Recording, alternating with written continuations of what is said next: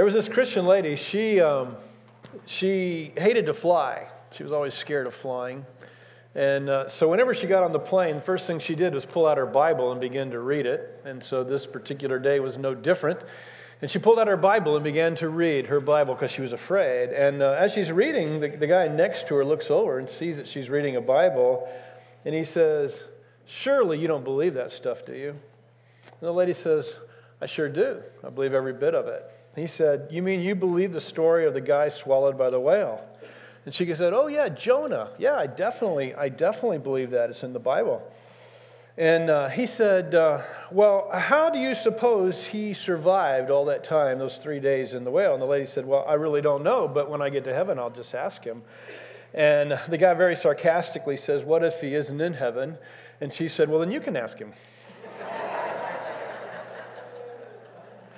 You know, what's really neat this morning is we don't have to wait till the resurrection for Jonah to tell us about that experience in the big fish, because in the minor prophets, we have the story of Jonah. So if you have your Bibles, turn to Jonah this morning. And for those of you that are our guest, we're studying the minor prophets. There's 12 of them in the Old Testament.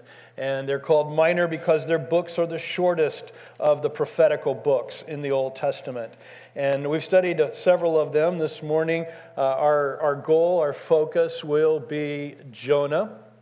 And so in your bulletin it says we're going to go to Obadiah next week. Where we'll not. We'll finish Jonah next week, okay?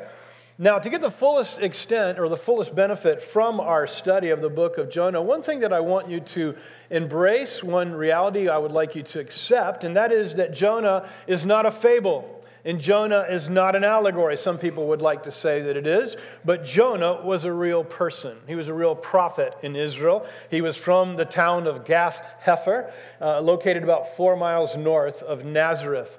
In Matthew chapter 12, verse 40, Jesus himself underscores the reality of Jonah as a first person, as a real person, by comparing himself to this person of Jonah, as we'll see next week. Jonah was a contemporary prophet of Amos and of Hosea. And also, like both of them, he was from the northern 10 tribes, or from the northern kingdom of Israel. Again, if you've been with us, you know this, but Israel has had a revolution, and the country has divided and split, and we have 10 tribes of Israel going north and 2 in the south, and there's 2 separate countries, one called Israel, one called Judah in the south, and there were prophets to both of these parts of Israel, this divided Israel. And Amos and Hosea were in the north, and so was Jonah. In fact, Jonah was a prophet to the kings of the northern 10 tribes. In 2 Kings chapter 14, verse 25, we read that he served during the reign of Jeroboam II, the same man under whom Hosea and Amos prophesied. In 2 Kings 14, we learn that Jonah prophesied that the nation of Israel was going to be successful in a war that they had to reclaim some northern territory. You remember at the beginning of the northern 10 tribes, or when they were first coming along, they were very expansive, they were very successful, it was a very rich country, and they actually beat back the Syrians, and so Jonah had predicted and prophesied something that came to pass.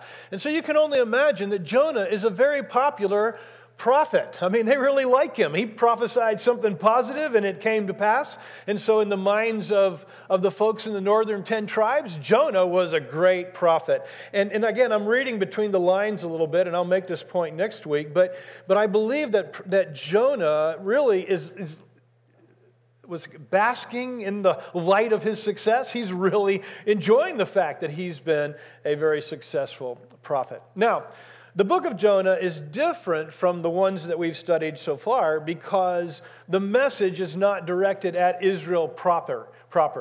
You remember Hosea's message and actually Joel's message and Amos' message, the ones we've studied. Their messages are specifically to the people of Israel.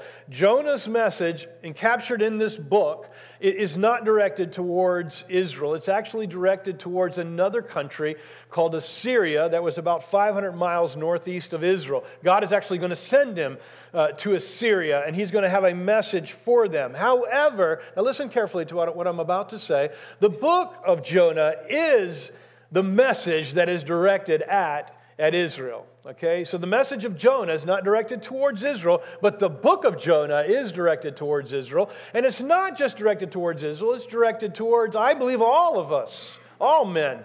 And I believe specifically it's directed towards God's people because it has messages, it has truths, it has lessons for us as God's people. Now, the book doesn't seem to have been written by Jonah. It's written in the third person. It bears his name, but it almost appears to have been written by somebody else about Jonah and somebody else who's recounting Jonah's story. But having said that, maybe Jonah is the author of this book. If he is the actual author, he's writing it in the third person. And if he is the author of this book, then I will say that he learned his lesson, as we'll see when we get to the end of the book. He learned what God was trying to teach him because he's going to present himself in not such a great way. The outline of the book is very simple, okay? The outline goes like this. Chapter 1, Jonah resists. Chapter 2, Jonah requests. Chapter 3, Jonah reports. Chapter 4, Jonah rants. Just write it another way like this. Chapter 1, Jonah is running from God. This will make it even clearer. Chapter 1, Jonah is running from God. In chapter 2, Jonah is praying to God. In chapter 3, Jonah is speaking for God. And in chapter 4, he is learning from God. Now, there's not a child that grows up in a Christian home that hasn't heard this story. There's not a child that grows up in our church or probably any Bible-believing church that doesn't know this story, the fish story of Jonah. But I want to say to you this morning, this is not a fish story. This is really a story about God. And one of the reasons I say that is the fish is only mentioned 4 times.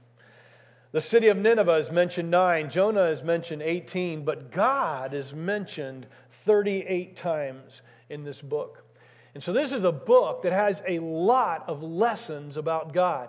In fact, in my studies this week, by the way, I intended to do this whole lesson in one Sunday, okay? But we're not going to do that today. But everybody that I read divided Jonah into a series of 4 messages because there are really 4 distinct lessons that we can learn from each one of the chapters of Jonah, okay? So this is a book that has a lot of relevancy for us today. So what we're going to do over the course of the next 2 Sundays, this one and next, is I'm going to share with you 4 lessons. I'm actually going to maybe take a little tangent and throw a little lesson in there, right? But really 4 lessons from the book of Jonah. So let's jump in. We're going to look at the first one of those 4 lessons this morning. And the first lesson that I believe the book of Jonah, God wants to convey to you and me today is this. You can run from God, but you can never hide from Him. You can run from God, but you can never get away from Him. In Jonah chapter 1, verse 1, the Bible says, "The word of the Lord came to Jonah, the son of Amittai, saying, 'Arise, go to Nineveh, the great city, and cry against it, for their wickedness has come up before me.'"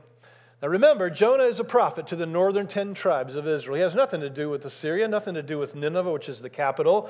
But while he is in Israel, 500 miles away, God says to him, "Jonah, I want you to go north. I want you to go to Assyria. I want you to go to Nineveh. And their wickedness has come up against me. And I want you to go and I want you to preach against those people. I want you to go and tell them that I am going to destroy them because of their wickedness." Now, we're not going to take time to read all of chapter 1 and 2, or chapter 1, I should say, this morning, but I would like to ask you, go back and read the book of Jonah. It's 4 chapters. It's very, very quick. It's kind of a narrative story, so it's not going to be hard for you to read. Read Jonah before next week. But in chapter 1, the story continues. Jonah doesn't want to do that. In fact, Jonah is so adverse to doing that, he's not going to do it. And when we get to chapter 4, one of the things that we'll learn is he gives a reason why he didn't do it. And in chapter 4, verse 2, he says, I knew, talking to God, he said, I knew that you are gracious and compassionate God, slow to anger, abundant in loving kindness, and one who relents concerning adversity. In other words, what Jonah said, I didn't want to do it, God. Now, whether this is true or not, I don't know, but this is what he said. The reason I didn't want to do it, God, is I knew that if I did it and they repented, you'd feel sorry for them. You would not do what you said you would do, which is destroy them. And so I didn't want to go. I didn't want to do it. Now, if that's really his motivation, I don't know. I'm going to suggest something else next Sunday. But regardless of his motivation, Jonah doesn't do it. And in fact, oh, by the way, let me make this statement. Aren't you glad? I mean, don't you think Jonah should be glad that God had exactly the character that he thought he had, right? I mean, his character, he said, you know, I just know that you're forgiving and you're full of kindness and mercy and compassion and grace. I mean, Jonah is so very fortunate that God had the exact character that he thought he had, right? Because Jonah deserved more than he got, all right? But so Jonah, the Bible says, goes down to the port. And instead of taking a ship north, or instead of going north, he heads east to Tarshish. Josh, did I put a slide of a map up in? I can't remember if I did this or not. Is there a map slide next? No, I forgot to do it. Tarshish is the opposite direction, and it is miles and it is miles and miles and miles away, all right, from where he was supposed to go. And Jonah gets on this ship, and he is intent on fleeing from God. So back to the story. So the ship leaves and heads out for Tarshish, again, the opposite direction of Nineveh. And while they're out there to sea, God sends a storm. Now, the Bible says God sends a storm. So this just isn't a storm that came up. I mean, this is a storm that God brought about. And by the way, let me just make a statement about the character of God. God is omnipotent. He's all-powerful. God is sovereign over his world, which means he can do anything that he so chooses to do. And so he brought a storm. And the storm is so bad that the ship is sinking. And so the crew begins to jettison the cargo. They throw everything overboard, trying to stay afloat. And they finally come to this conclusion, because evidently they're religious, they come to this conclusion, this storm must be from God. And so they draw straws to see who it is that God is trying to speak to through this storm. And Jonah draws the short straw. Again, the providence and the sovereignty of God. God makes Jonah draw that straw. And so he has the straw, and you can just imagine they're all there, you know, holding on for dear life as the ship is tossed. And they look at Jonah, and Jonah says, yeah, it's me. I'm the reason why this storm is here. I'm trying to flee from God. He said, throw me overboard, and the storm will die. Well, they didn't want to do this. They did not want to do this. In fact, the Bible says that they continued to try to do everything they could to keep the ship afloat. But when they decided that we're all going to drown if we don't do this, they threw Jonah overboard because of his confession. Now let me chase. Here's one of my tangential notes in my notes, and it's this: that sometimes we think that running from God is only about me and God. You think that you're running from God. You think you're seeking to flee from God. It's just about you and God. It's never just about you and God. And so when God sends the storm to try to get your attention, it's not just you and God that are going to get caught up in this. Other people are going to be affected by your rebellion, by your seeking to run from God. In this case, these men lose their livelihood. They had to throw the whole cargo overboard because of Jonah. There's no insurance policy. There's nobody covering them to make up the loss that they've experienced because of Jonah. Folks, the Bible is filled with illustrations where people's running from God, people's sin against God affects others. The one that came to mind immediately as I thought about this was Achan. Achan's in the Old Testament. He's the guy who steals some things from Jericho. He's not supposed to do that. It's Ai, or whoever it was. He stole some things he wasn't supposed to.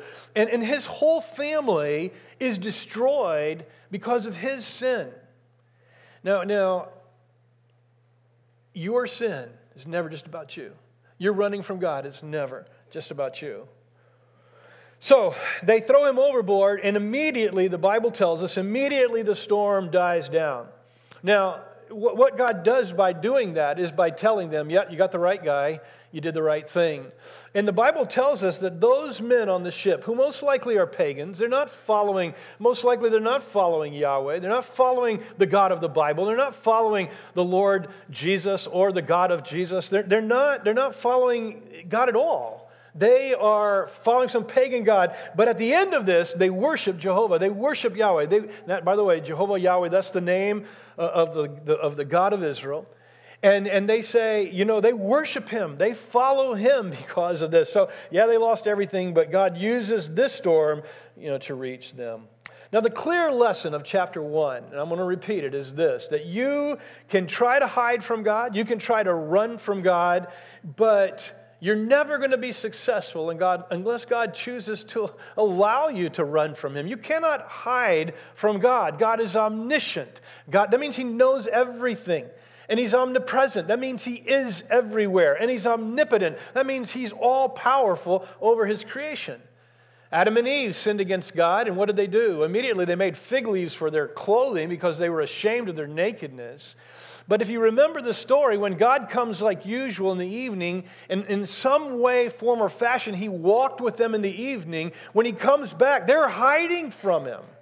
And God says, Adam and Eve, where are you? And it's not like God doesn't know where they are, right? But again, he's trying to get them to come out of their hiding and to stop running from him. Jeremiah 23:24 says, I am a God nearby and not a God far off. Can a man hide himself in secret places so that I cannot see him, declares the Lord? Do I not fill the heaven and the earth, declares the Lord? That's a rhetorical question, by the way. Can a man hide himself from me? He cannot. You cannot hide from God. You cannot run from God. In Psalm 139, verse 7 through 12, David says this, where shall I go from your presence, or where shall I flee from your presence? If I ascend to heaven, you are there. If I make my bed in Sheol, you are there. If I take the wings of the morning and dwell in the uttermost parts of the sea, even there your hand shall lead me, and your right hand shall hold me. If I say, surely the darkness shall cover me, and the light about me be night, even the darkness is not dark to you. The night is bright as the day, for darkness is as light with you. Here's what David says. God has night vision goggles all the time. You cannot hide from God in the darkness. You cannot hide from God at the bottom of the sea. Wherever you are, God is present. Wherever you are, God is. You cannot escape him, and you will give an account to him. Now, can I say this, and I think I can say this without fear of contradiction. All of us know this innately. Now, we can push it down. We can seek to remove that innate sense of accountability to God from our soul, from our hearts, from our inner being. But the truth of the matter is, from the moment our consciousness begins to develop, we know we're going to have to answer to God. We know we can never get away from him. Now, let me say this. There are two ways we run from God. The first way is this. We run from God generally. We run from God generally. What I mean by that is simply that we don't want any part of God's leadership in our life. We may believe he exists, we may try to push it down, but if there is a God, I don't want him to have any part over me. I want to be my own God. I want to make my own decisions. I want to run my own life. I want to rule my own heart. I want to be able to do what I want to do. And yet the Bible tells us that God pursues us, even when we're generally running from God and not wanting any part to do with him. He's seeking us. He sent his son to seek us. He's sending the gospel out into the far corners of the world to seek us with the truth. He sometimes sends a big fish into our life. Or other times he might not send a fish, but he might send a blinding light. But here's the point. He does some really big things in our lives to get our attention so that we'll quit running from him, so that we'll quit trying to be our own God and might come back and submit to him. Sometimes God does those big things. It might be cancer in your life. Yeah, did you hear me? God sometimes, I think, may give you cancer. I don't mean just allow cancer. I mean God may sometimes give you cancer. And I know some of you you're going to really object to what I'm saying there. But I'm telling you, God does some hard things in our lives because He loves you and He wants to get your attention and He wants to make you stop running. So He may send a big fish. He may send a blinding light. He may send something that just knocks you off your feet so that you don't have anywhere else to turn but to Him. You know, think about the prodigal son.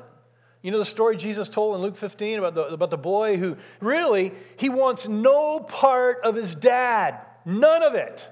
He said, all I want is your money, and I just don't want to have anything to do with you anymore, so give me my money so that I might leave. And so his father gives him his inheritance, and he leaves, and he doesn't have anything to do with his dad anymore until he can't even feed himself anymore except eating the pig food that he's... And he's a Jew, by the way, because this is in a Jewish culture. He's a Jew who wouldn't have anything to do with pigs in the first place, and now he's tending pigs, and he's eating their food. And so here's what happens to him. When God puts him with no place else to turn, that's when he's willing to stop running. And he says, you know what? Back home, man, even the servants in my dad's house have it better than this. And he quits running, and he goes home. Sometimes, though, God sends the blinding light, the big fish, the difficult thing in our life, and our wills don't bend to God. We don't quit running. We don't quit hiding from God. We just keep right on trucking for Tarshish. Now, I said there's two ways we run from God. One is generally speaking, but here's the other one. Sometimes we run from God, not generally, but specifically. And here's what I mean by that. Sometimes we generally love God. We generally follow God. We generally are willing to do all that God wants us to do until that moment. Until the moment when God says, Jimmy, I want you to do this, or I want you to do that. And that's when we start running. You know, Jonah didn't run because he generally didn't want to submit to God. Jonah ran because he didn't want to do the very one little thing that God, I shouldn't say little, it was a pretty big thing. But he didn't want to do the thing that God told him to do. And sometimes we run from God, not because we generally don't want to be under His leadership or His lordship, but we recognize that what He's asking us to do is outside of our comfort zone. I mean, I heard Stan mention Lynn, stepping outside of her comfort zone, losing my home group. I know it was outside of his comfort zone to go on this mission trip, to do something that God was asking him to do. You know, maybe the big thing that you're not willing to do, or maybe that I'm not willing to do, is to go to Nineveh. Maybe I'm not willing to pack up my stuff and move my family and go join the Logos ship, you know, for a 3-year tour like Augusta did. Maybe that's what God wants me to do, and I'm not willing to do that. Some of those big things we consider big things. Or maybe just going to the mission field, investing my life, some of you young people, for your entire life, going and investing it on the mission fields of God. And you're not willing to do that specific thing that God's asking you. Those are kind of big things. But what about this? Sometimes the thing I'm not willing to do is when God says to me, don't date that young lady who's not a follower of mine. Don't date her. Or don't date that young man who really has no heart for me. Don't date him. I don't want you dating him because he's not the man for you. She's not the woman for you. We're not willing to do that because I don't want to be single the rest of my life. Or God, I just really need this relationship. So we start running from God. Or, you know, God says to us something simple like go across the street and visit your neighbors. Introduce yourself to them. Hey, invite them to come with you and be a part of our church family on Sunday. Or, even better than that, have a gospel conversation with them. Seek to talk to them about Jesus. You know, so He's asking us to do something like that. Or He says, stop looking at pornography, men. And hey, and do something to really stop. I mean, put something on your phone or on your computer so that you cannot just go and look at stuff that you shouldn't look at. Something like that. And we're not willing to do it. Why are we not willing to do it? We're not willing to do it because specifically we want to run from God in that particular area. I heard something this week that applies here, and I'm not going to be, I tried to quote it this morning, and I didn't get it exactly right. But some great church leader in the past made a statement like this. He said, if you're willing to speak for God in all of these areas over here, But at the one area where culture is pushing on something and you are unwilling to speak in that area, then you've really denied Christ, even if you agree with everything else. I mean, on TV this past week, I think it was this past week or 2 weeks ago, you know, on The View, they had a real famous pastor, real well-known evangelical pastor, Bible-believing pastor like us on The View, and they pressed him on racism. You know, our whole culture is against racism now, so it's not hard for me to stand up and say, yeah, racism is a moral evil. Racism is just, that's not God's will for us. And so he stood and everybody applauded for him. But then they asked him about abortion and the killing of the unborn. And he hesitated and he fudged and he wasn't willing to take a stand. Why? Because he was in a hostile situation. He was in a hostile audience that they're not going to be, yeah, that's wonderful. Yeah, the killing of the unborn, we're stopping that. No, they would have been all against him there. And so I'm not throwing stones at my brother. Look, I'm trying to say to all of us that so often we run from God at the very specific thing that He's putting His finger on in my life and in your life. And here's the lesson of Jonah chapter 1. You can run, and you can do everything you can to escape God, but you cannot get away from Him. You cannot hide from Him. You will one day, I will one day have to answer to Him. Let me ask you this question, and here it's a real question. Are you this morning running from God in your life? Is there an area in your life, maybe you're generally running from God. You do not want God to lead in your life. You've never submitted to God. You've never even looked twice towards God. You like being your own God. You know, this morning, are you running from God in a big general way? If you are, I don't know how you happen to be here this morning. I'm glad you're here. But you know what? If that's you, I'm inviting you this morning to quit running, to quit trying to hide from God, and to turn around and face God head on. Turn around and face Him and say, God, I'm willing. I'm willing. I mean, listen, innately you know. All of creation testifies to the existence of God. You know that there is a God to whom you're going to have to answer. And I invite you today to quit running. I invite you today to turn around and face God head on. You know, and by the way, we only stand before God. You know, the Bible says all of us have sinned and fall short of the glory of God. So all of us are in trouble before God. Did y'all know that? All of us are in trouble before God. There's none of us that are righteous. None of you are going to merit up. So when you turn around and face God somehow or another, hey, God, I'm so good, accept me. That's not what the Bible says. The Bible says that you are so needing of a Savior that God can't and won't accept you on your own merit. But Jesus died for you. I didn't get to the second point. The second point is this, and we'll get to it next week, and I'm trying not to jump ahead, But there is a Savior for you this morning. And if you want to quit running from God, I'm telling you, that Savior wants to save you. He wants to save you from death. He wants to save you from an eternal separation from God where you won't be with God. He wants to give you eternal life. And so this morning, I tell you what, if you're tired of running from God and you want to know more about this God, I'm telling you, turn around and come see me after the service. God, or just grab somebody. Maybe you came with somebody this morning. Talk to them, but quit running. But for most of us, generally, we follow Jesus. We follow God. We love the Lord God. So let me ask you this. Are you running from God in any particular area? Is there an area that you know you're running from God, that He's put His finger on your life and He said, I desire this of you. I want you to do this. I want you to stop doing that. But, you know, has He put His finger on any area? And you are running you're going to Tarshish as opposed to saying, Lord, here I am. Do this thing in me. Help me with this thing. I want to quit running. I want to do what you want me to do. That's the invitation this morning. Let's bow our heads.